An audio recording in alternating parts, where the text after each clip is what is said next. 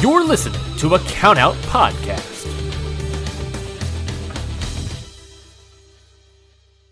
Tables, ladders, and chairs, oh my, and a post match rave highlight this show. This is Wrestle Rave 2003 on Pure of Ring of Honor Retrospective Podcast.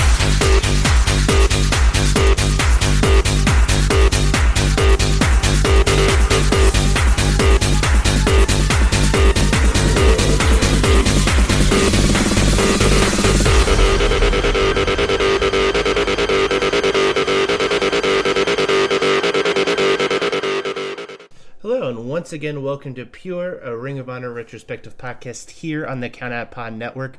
Once again, this is Sean Taggart going through another event here in Ring of Honor history. This year, uh, this episode will be a 2003 show um, from June 20, 28th, excuse me, June 28th, 2003. This is Wrestle Rave 2003, highlighted by a TLC match between uh, Trent Acid and Homicide. We do have an NWA World Heavyweight title match between AJ Styles, the current champion, and Chris Sabin. And Samoa Joe defends against Danny Maff. So we do uh, for the ROH Championship. So we do have three title match, uh, two title matches here rather. Um, but a lot of exciting things to see in this show. This show, once again, is a 2003 show. This is really still early Ring of Honor days. A lot of things probably don't sit well or don't really mesh well with the current style and current day wrestling. Um, some stories in this show, as we go on to the show, you'll just find out that this wouldn't do well um, in a professional setting nowadays. I don't think it would do well on an independent level as well. I mean, you have a team called Special K, and we'll talk about them as we go along in this show um, as they make their presence known throughout. Um, that is just a bunch of kid ravers really just trying to, they don't care about wrestling, they really just care about partying. One of them being Hydro, or better known now as Jay Lethal. Um, he does not wrestle on the main show, he does have a dark match uh, in the. Uh, showcase matches that we won't cover, but uh, down the road we may go back and look at Jay Lethal's career, and we may want to touch on some of these showcase matches. Probably not, but I'm just saying this because he had a very early start in Ring of Honor in 2003 um, as part of Special K before he really branched out into the protege of Samoa Joe and so on. But this show here really is a building show. Um, as we all know, this is going to be highlighting some of the ongoing feuds that have been going on in Ring of Honor. Uh, one of them being the Raven and CM Punk feud, we don't get really much more uh, into that, uh, minus a big tag match with uh, Second City Saints and um, Christopher Daniels teaming with Raven. Um, and that was a really good tag match that we'll talk about. Um, there was a very good four corner survival match, an early scramble match in Ring of Honor's history that went on very well between um, BJ Whitmer, uh, Jimmy Jacobs, Tony Mamaluke, and Alex Shelley. Uh, most of them, minus Mamaluke, are early appearances here in Ring of Honor. Um, and like I said, we do have the Ring of Honor title match between Samoa Joe, Danny Maff, which, you know, for what it's worth, it's a decent enough match. Joe's known for his classic long matches. This isn't long at all. And we'll explain a little bit why. And we do have a women's match on this card as well. So let's get right into the card here. Um, as we jump right in, it's a nine match main show card. There's the three dark matches. So let's just have some fun with it and see where we can go with this.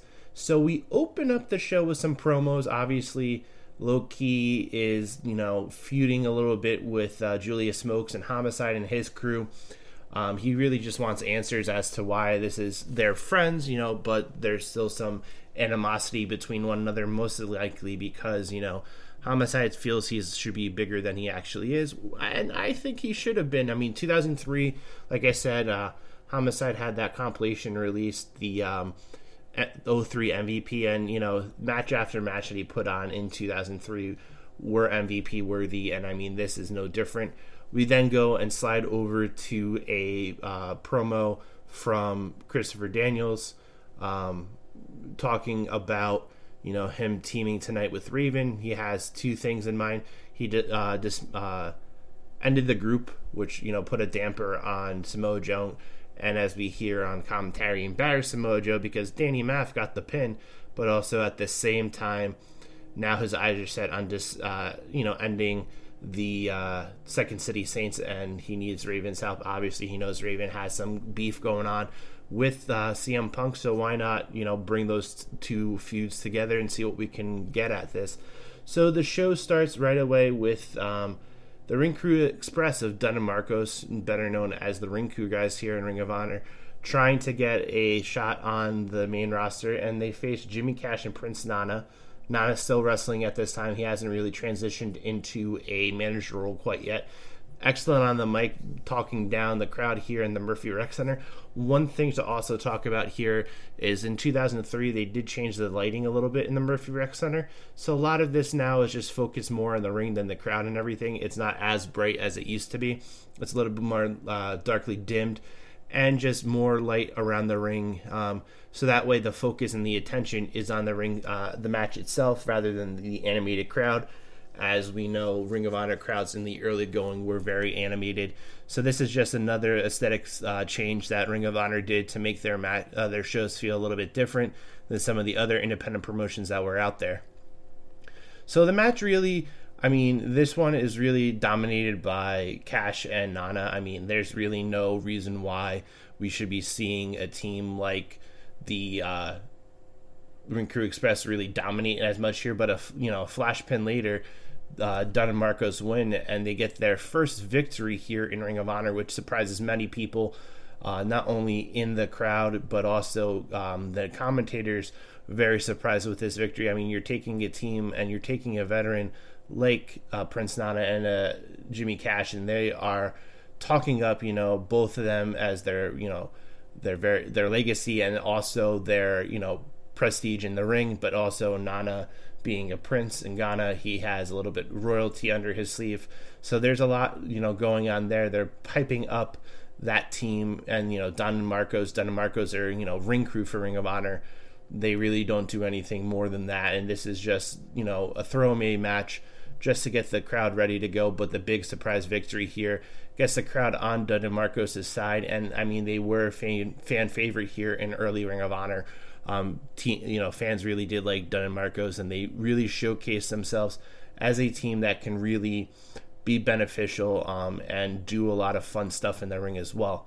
So we go next to our women's match, and for whatever reason, the ring announcer Stephen DeAngelis has no issue of saying Alexis Laree and Sumi Sakai, but for whatever reason, uh, both commentators struggle with uh, and Sakai. First and last name for Sumi, um, last name just for Alexis Laree, who's better known now as uh, Mickie James in Impact NWA and her time in um, WWE. But yeah, they're having a really hard time here getting their names right. The match itself was quick and short. I mean, you're really showcasing two different styles talents. Obviously, as we know, Sakai, uh, Sumi Sakai came over from uh, Japan for these shows. She was one of the first people in a Ring of Honor ring for the women's division that really wasn't anything until late uh, 2018 when they finally decided to give the recognition to that division by giving them their own belt and everything like that. She was a pioneer of early women's matches in Ring of Honor. She had the first one back in a 2002 show, so that's how far back she goes in Ring of Honor's women's division. And at the same time, too, get to see Alexis Laree here, who still is, you know, learning. And I mean, at the same time, too, this is getting her the attention from the upper management in WWE. Um, eventually, she would get signed and pushed over to OVW, their um, developmental grounds, uh, to get, you know, a little bit more seasoning before she would jump in to uh, the main roster and jump into that feud with uh, Trish Stratus. But another, you know, good showcase match for both women here. Uh, Mickie has improved from the last time we saw her in the ring but I feel really this was just another way to showcase Mickie and help her chances to get, you know, signed away by a company like WWE. And she wins here easily with an inverted DDT, picks up the three count. Sumi doesn't think it's a three count, you know, stuff like that, but it's another very good match here. And I think, you know, this is one of those things where, again, like I said, you're trying to put over a different talent, you're trying to put over a new talent. This is a great way to put over both of those talents in a way where both come off looking strong. Sumi thought that she still had the victory. Sumi thought that this was uh, her way, you know, this is her victory and stuff like that. Obviously, you know, with everything going on and how it, turned out, um, it ended differently for her, but a very good showcase here to showcase some of the women that you know are grinding on the independent team in this early 2000 uh, time frame. You know they don't get enough credit for everything that they did, but this is a good match here to give them at least a little bit of a shine. I mean, granted, this probably could have gone on for another couple minutes, um, and it didn't. But again, very good match here. We move on to a, what looked like originally was gonna just be a tag team match between the Carnage Crew of DeVito and HC Loc against Special K against uh, Deranged and Izzy. And then all of a sudden, since you know Dixie was with them, you know Carnage Crew decided to make it a six man tag match here and add Justin Credible to uh, this team so with HC Loc and the Carnage Crew, they were added more as like you know the beat 'em up guys. These guys are going to be in here. Um, they have the they they have the talent as a brawler, but they don't really give you anything else here besides that. I mean, at the same time too, um, Special K is known as the party team here in Ring of Honor. They're more uh, worried about where the party's going to be, how quick they can get out of this match, so that they can go start partying.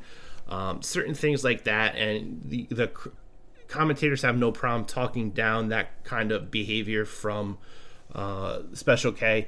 Chris Levy or Gabe Sapolsky at this time really loves talking down uh, this group as just uh, degenerates. They don't care about wrestling. They're not here to wrestle. They're here to party. They're here to get the fame, the fortune, and everything like that. So they're not really focused on becoming better wrestlers and the like.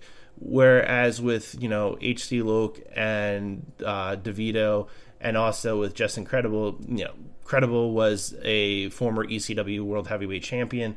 Uh, did have a failed uh, return to WWF at the time as Justin Credible. Uh, Carnage Crew, DeVito, and Loc were ring crew. Uh, as we find out later in the post show, um, little uh, clips and promos that they have. They did a you know HC Loc did a little bit of everything. He did ring crew, he did ring announcing, he did refereeing. He did a lot for ring uh, for ECW as he was really just trying to make a name for himself and get himself started here in the business. But I mean, you know, with everything else, as we all know, uh, by the time obviously they were going to get their chance and going to get their shot. Uh, ECW went out of business, so you know they have some chips on their shoulders that they want to prove themselves as one of the toughest teams out there. Adding Justin Credible to this team, and they do uh, name drop a guy like Masada in that promo too. He had some uh, early Ring of Honor matches in here that you know Masada was a totally different wrestler. As we all know, he is more of a deathmatch wrestler nowadays. Um, but prior to that, he was a very good technical wrestler who did some hardcore elements every now and then. So having that name drop in there, you know, I forgot about Masada's past in Ring of Honor until um, you know, we heard Loc and DeVito talk about them and uh, him in his their post show post match promo. So DeVito and Loc and uh, Credible get the victory here. Like I said, really not a lot to write home about. Once again, this is the story about how you know Carnage Crew just really wants to get out there, do their thing, leave, come collect pay, beat people up, leave type thing. And while um, with the Special K group, they just want to party. They don't really care about the match. They just show up, try to get out of there as quick as possible, and start their raves with the girls that they find and talk about drugging and all that stuff. So this is one of those groups that, like I said, wouldn't really do well in a current day uh, environment. There wouldn't be anything really here that would be exciting to showcase. Um, it was embarrassing to see someone like a Jay Lethal in that group at the time because Jay outside of Ring of Honor at this point was making his name for himself in Jersey All Pro Wrestling as their heavyweight champion, light heavyweight champion. He was making his rounds on the indies as more of a serious wrestler, and he didn't get to showcase that here in Ring of Honor for whatever the case may be. So we go on to our Ring of Honor World title match. This happens a little bit early on the show, which doesn't really surprise me just based on everything that is going on here um, and the main event being uh, Trent Acid and uh, Homicide. But this story right here is based off of uh, Danny Maff getting the pin on uh, Samoa Joe during the group versus um, the prophecies tag match loser uh, group must disband, and as we all know, the loser group, uh, the group actually disbanded earlier um, in the show when they were doing their pre-show uh, promos. We did see someone uh, from the group trying to get in uh, onto the show, and Rob Feinstein tells him, "No, your group lost, and you aren't won't be booked." Anytime Rob Feinstein's on in these early shows, I just I just get a little queasy just because, you know, of what we know about him now, the type of person he is. Putting all those, you know, aside, he is a, still a pretty shitty person if you don't look at him from those um, pedophilia a- accusations that, you know, we all know are true. But um, he still is a piece of shit, um, regardless, outside of that as well. So those added allegations just make him scum of the earth. So it's really weird just seeing him here as a talking head every now and then on early Ring of Honor shows, just because, you know, what does he add really also? Um, so we get here, and this match, you know, we hear about, oh, Joe got pinned by Danny Maff. Danny Maff got his jaw hurt by Samoa Joe. What's going to happen here? And I mean, really, at the end of the day, here, this is just a hoss fight. Two big men, you know, beating one another up um, trying to really push each other to the limit. And honestly, Joe's the better wrestler, so it doesn't surprise me here that he gets the big uh, victory here. What does surprise me though is that it didn't go a little bit longer. I feel like they were finally getting into like a rhythm of the match, and all of a sudden the match ended. So it was very weird to me to see that. Um, I feel as if you know a lot of Samoa Joe's matches and a lot of his matches in his title ring or at least the 15 20 minute mark you know they had the occasional short match here and there but honestly it surprised me to see him work such a quick not so much a it was a stiff match. I mean both men really brought the strikes on one another. There's no surprise there. I'm not surprised to see that from a guy like dan maff and samoa joe really stiff one another. But i felt like it could have been a little bit more stiffer. Um, just my personal preference you know just let them beat the shit out of each other. There's really no reason why they shouldn't be doing that to one another. They're both big men and just let them, you know, slap each other around, use those palm strikes, use whatever it needs to make them go a little bit stronger and back and forth with one another.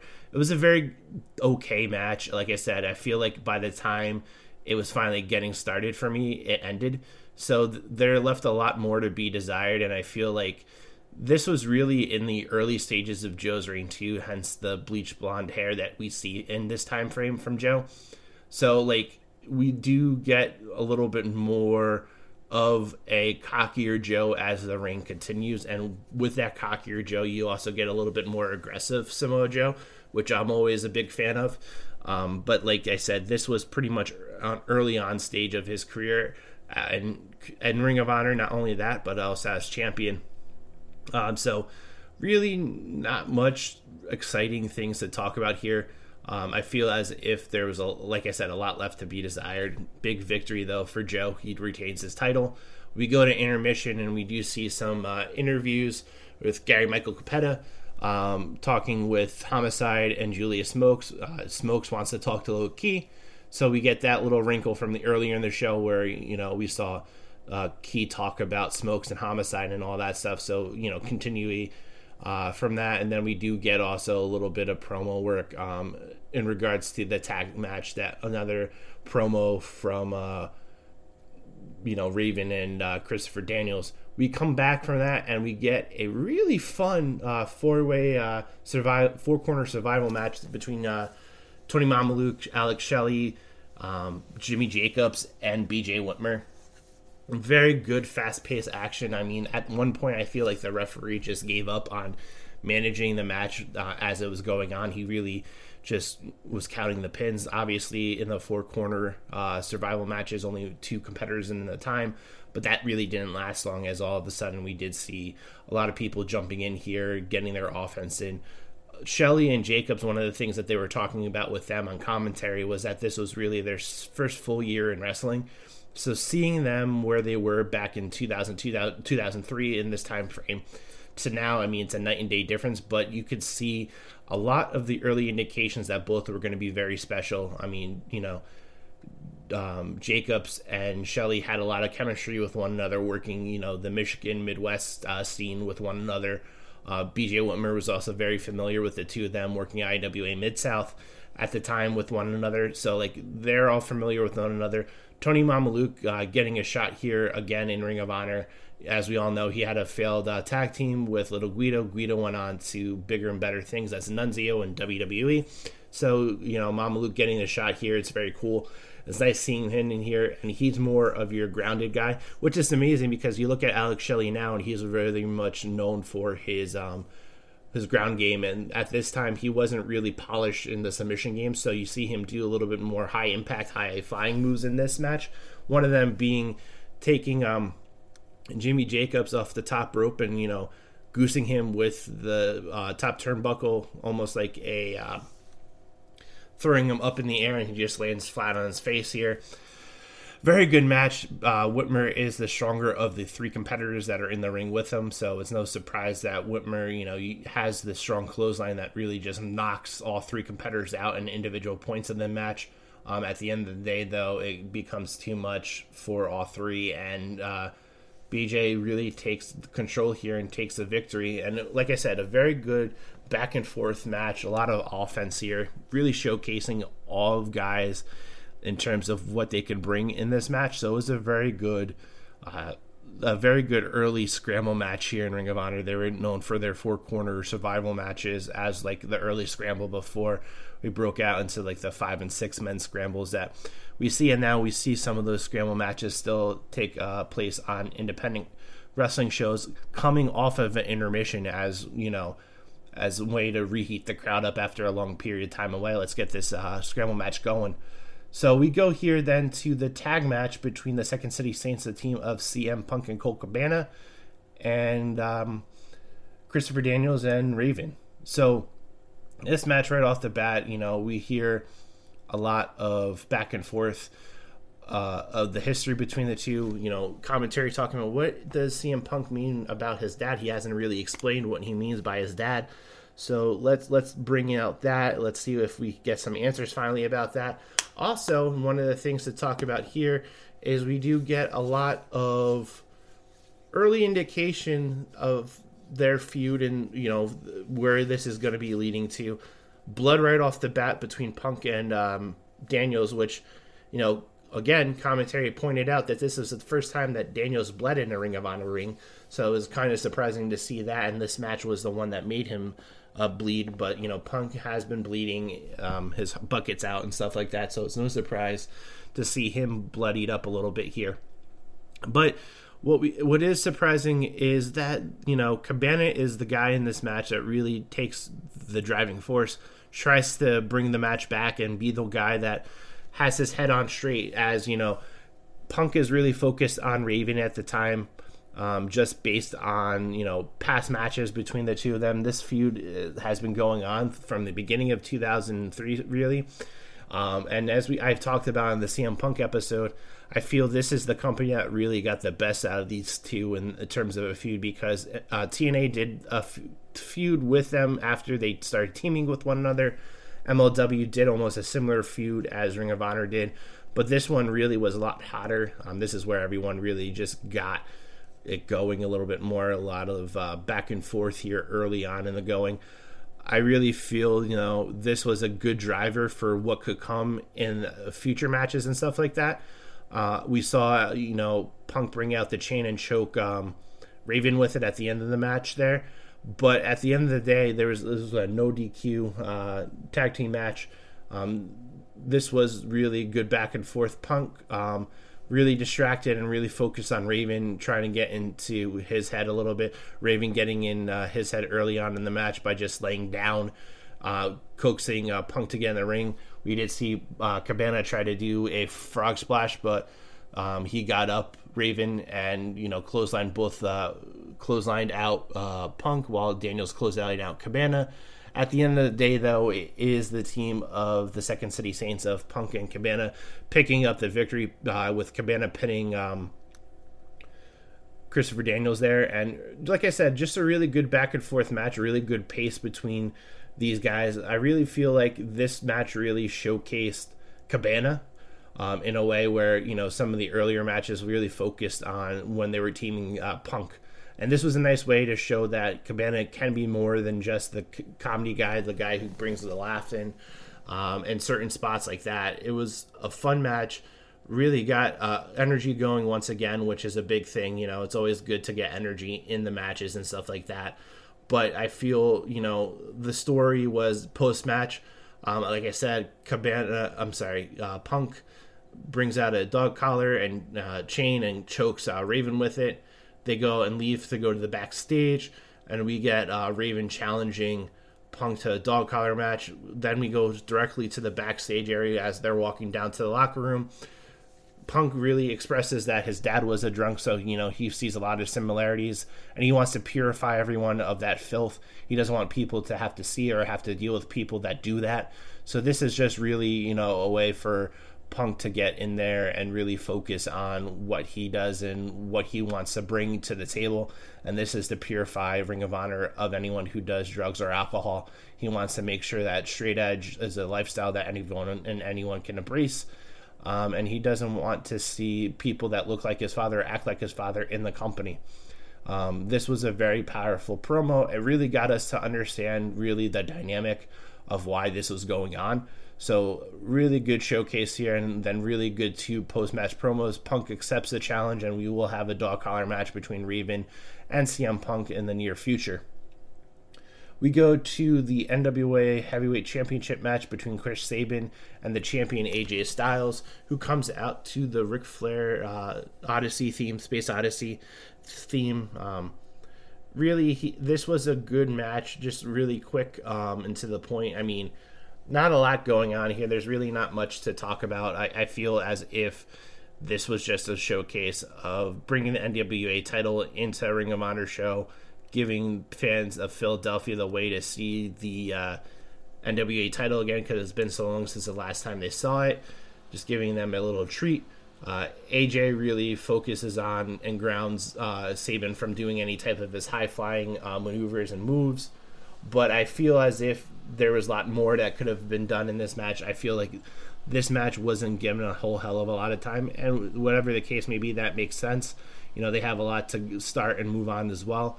Um, but I feel like as if this match was just there for the title rather than the competitors in the ring. And AJ and Sabin are very good, two talented guys. We would see Sabin, you know, come back throughout his career in Ring of Honor, get uh, Ring of Honor title shots, and we would see AJ stick around and come back, you know, on and off throughout his career as well. So it was a good showcase and a really nice way to showcase the NWA title. Um, AJ post match showcases the title, show holds that up, shows it off and really puts it over big and puts over the city of Philadelphia big. Before we finally get to see the main event, um, this is a tables and ladder match. This match really didn't use a lot of tables. Um, really didn't. I mean, this really focused on you know chairs and ladders. You know, they broke a few ladders. They you know climbed a few ladders. There was a table that ended up you being part of the finish in this match and then you know another table that was brought in during the post match. But this really was more of a showcase on really where these two became um, very good in the ring with one another. I feel. Um, Acid is really known for his uh, Backseat Boys team with Johnny Kashmere in Ring of Honor, so he hasn't really f- had a lot of time to showcase himself as a singles competitor, which is a shame because uh, Trent Acid was a very good singles wrestler as well. It's really weird that Ring of Honor didn't give him the opportunity to showcase his time as a singles competitor because I feel as if we could have gotten a little bit more from him. The tag team with Johnny Kashmere was good, don't get me wrong, but I feel as if there was a lot more left on the table by having Acid almost just strictly a tag wrestler where he could have been something a little bit more. Um, but this match really, you know, showcases the kind of year that Homicide is having. You know, this is a very good match showcasing the strengths of both men. You know, it was like I said, we see you know Kashmere and Acid as the backseat boys, and it was a very weird comment on commentary mentioning how this is probably the only time you're going to see Acid as a singles competitor here in Ring of Honor. Just a lot of you know missed opportunities here for a uh, Trent Acid. It's it's uh, upsetting, and you know we could have saw a lot more, and it could have been a lot more fun for him in Ring of Honor. But at the end of the day, here it was really the Trent Acid show. This was a great way, like I said, to showcase him as a singles competitor. Uh, Acid did get the big win here, and honestly, it made a lot of sense because of the post match angle. We did see uh, Homicide's crew come out and Low Ki checking on Homicide, making sure everything was okay with him. But the lights go out, and all of a sudden, the music of Special K hits. And we get them in the ring, dancing and doing their rave stuff, but also taking out both Kashmere and uh, Trent Acid. I don't know what was going on here. This wasn't really necessary. They could have just come out here, done a beatdown, like ambush attack. You know, they were outnumbering um, him anyway. So this was just a very weird match. Nothing really here that stood out to me as necessary or exciting. I felt as if everything was taken away just because of the behavior around uh, Special K, not the behavior of the attack. But you know, we had people um, just you know dancing, raving, doing all that stuff. We had two women making out, um, just really taking away from the moment. And maybe that's the whole point of Special K. They really don't care about the actual you know wrestling aspect or the beatdown that they you know did to a guy like uh, Trent Acid and Johnny Kashmere, the Backseat Boys. Maybe they just really wanted to get their ring back so they could do a uh, big in-ring rave in the middle of the ring, which didn't really send the fans home happy. And when you look at it from a big picture, I do like to talk about does this show stick uh, to today's standards and what we would be expecting in wrestling? I would uh, I would say no. I, I think this post match angle is proof that this wouldn't be something that would fly now. I think people would be more pissed off or annoyed that something like this is happening in a wrestling show. And when Ring of Honor talks about being the best in professional wrestling, you don't expect to see something like this take over the show and really, you know, take away from a moment or take away from a whole story. But this did. It's a real shame too because, like I said, this was a very good match between two very well brought together teams, well highly contested teams, um, and uh, guys in the ring. Excuse me, with Homicide and Trent Acid, they have a lot of history with one another, and you know, could this been done differently? The post match beatdown, yeah, could have been done without, sure, but I get what they were trying to do here. It just, like I said all the extracurriculars, all the additional stuff with a uh, special K really just took away from that magic. And in my opinion, really just slowed down the energy of the match and the actual, you know, whole point of what that match was about. At the same time, you know, this wouldn't hurt. Um, Homicide, he would go on, you know, and have his great 2003 continuing to have a great year. I would say this hurt Trent Acid in a way because I don't think in Ring of Honor, at least, he never got to that level that he should have been. Um, and I think this could have been a crowning achievement, a big moment for him if they let it go the way that it should have went. So it was really a shame here that they didn't give him that opportunity to shine and uh, focus on everything around him and really focus on the next steps for his career in Ring of Honor. So that was WrestleRave 2003.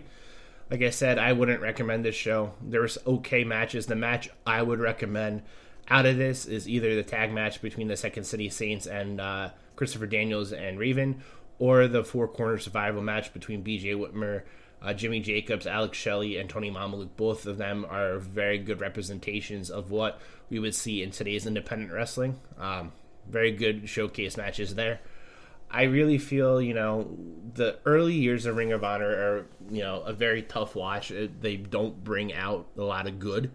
Um, it brings out a lot of bad, and it's really not anything positive. So when I talk about these shows, if I'm a little down more so than normal, I just don't like the quality of you know everything else going around with it.